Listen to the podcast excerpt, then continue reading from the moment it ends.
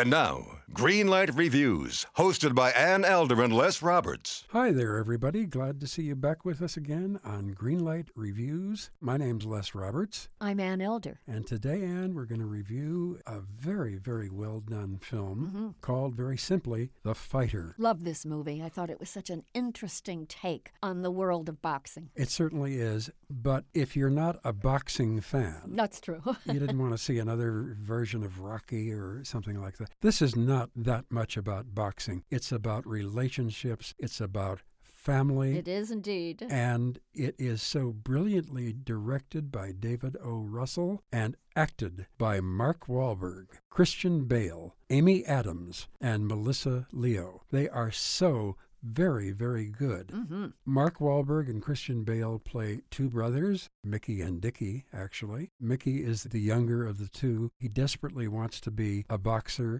hmm He does fight. He's always matched against people who can wipe the floor up with him. Right. They're too big, they're too heavy. hmm He's always walking around with scars or bandages or what have you. Dickie, played by Christian Bale, used to be a fighter, and he likes to brag about the mm-hmm. fact that he once knocked down Sugar Ray Leonard. Now, we find out later maybe he didn't knock him down, maybe Sugar Ray Leonard slipped. Yes, right, indeed. But now, Dickie is a crystal meth addict. hmm I've got to tell you, I've seen a lot of actors play roles like this. I've seen a lot of people who are indeed crystal meth addicts. Nobody is as good as Christian Bale. He is fabulous in this movie. Such a surprise to see Christian Bale really come through in this role. Now, I think he's a wonderful actor and I've enjoyed him in other films as well. But in this movie, as Dickie, the crystal meth guy, and he is also in prison, we have to add, Yes. for much of the movie. He is absolutely a phenom, and I was just bowled over by his performance. He really is brilliant in this film. He's terrific. Even during the credits, the opening credits, you look at him and you think, my gosh, where did he come up with this? Right. It's a very brave performance. It is a brave performance, and another brave performance in this film is by Amy Adams. She Oh, plays yes. a bartender in this very low class neighborhood, and she and Mickey, played by Mark Wahlberg, develop a relationship. Mhm. Amy Adams, we've seen her as the princess, we've seen her as a nun, we've seen her as a very Proper. proper Mhm. young woman. Mhm. She ain't proper here. She is absolutely terrific. She just wowed me in this movie. Well, she really breaks out from her sweet image that she has so successfully parlayed into tons of awards and roles that she's done on the screen. So I was happy to see her play a blue collar gal, and she does it with great bravado. And she's got a lot of competition because she's up against the seven fierce sisters of the character played by Mark Wahlberg. Oh, boy. They are the meanest women I've ever seen, and they are also shepherded across the screen by their ruthless mother, played with bravado by Melissa Leo. She is so wonderful, and much of the story is Mickey trying to fight his way away from this Exactly right. family. But he doesn't hate them, they don't hate him. They're just very, very difficult. Well, they're very hands on. oh, yes.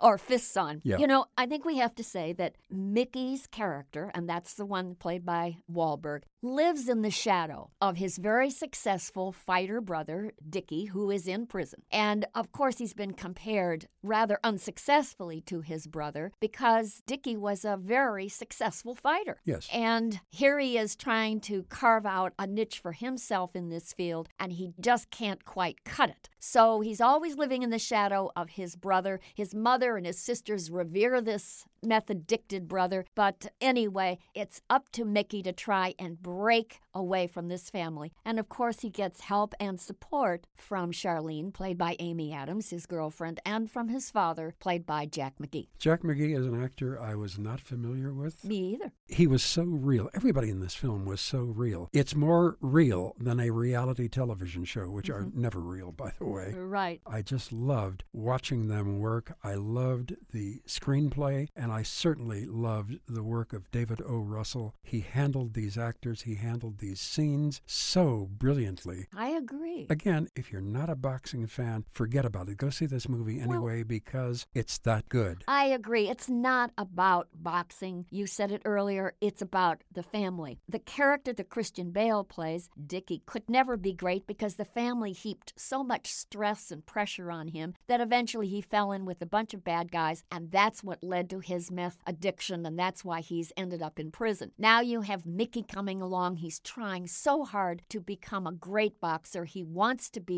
successful at something in life, and he knows that the only way he can do that is to get out from under this terrible family. So the movie is really about a family, dysfunctional family, and the relationships that those people have and the impact that it has upon these two brothers. Very interesting movie, certainly much more psychological than physical. Oh, definitely. And I got to tell you, I think most people know that I am an only child. And I felt after seeing this film that I was so lucky to be an only child because if I had had those seven sisters, I would have run away from home when I was 12. It's a wonderful film. I will say, too, that when I first went to see the movie, I sat there and I thought, uh oh, here we go again. It's another cliche riddled movie about a comeback kid. It takes place in the boxing world. You know, we've seen it, done there, been there. This film really surprised me because it has so little to do with the actual sport of boxing. Of course, that's the backdrop for the movie, but it really isn't where the movie's center, where its core is located. And I think that a lot of women could really love this movie if they would just give it a shot. It's really a movie about relationships, and that's what I think most women like to see up on the screen. I think that the relationship between the two brothers is also wonderful Mm-hmm. because Mickey loves Dickie. He admires him. He wants to be like him in one way and very much not like him in the negative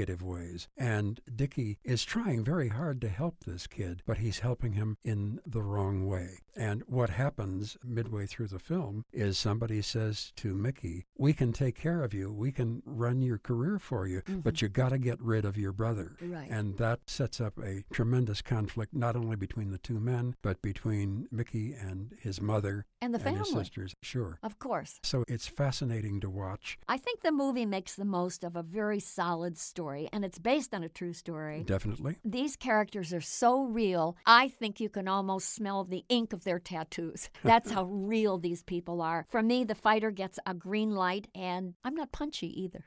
I'm going to give it a green light also, Ann. It's a family movie. It's a relationship movie. It's a very realistic love story. It's also funny. yes, it is. it sure is. We don't want to lead you to think that this is all tough, powerful stuff. A lot of laughs in the fighter. The scene where the mother and the seven sisters show up to attack Charlene, the Amy Adams character. Right. First of all, you're very, very frightened, but you got to laugh at it. It's just a lot of fun to watch. A very, very entertaining movie. Exactly right. Two green lights for The Fighter, another film that'll stay with you for a while. Well, we're going to come back and review another film very, very soon. I hope it's as good as this one. Even if it's not as good, there's always something good about a movie, even when it's terrible. That's why we love our jobs. Until then, I'm Les Roberts. I'm Ann Elder. And Greenlight Reviews hopes that you get in the ring with us and score a real knockout at the movies.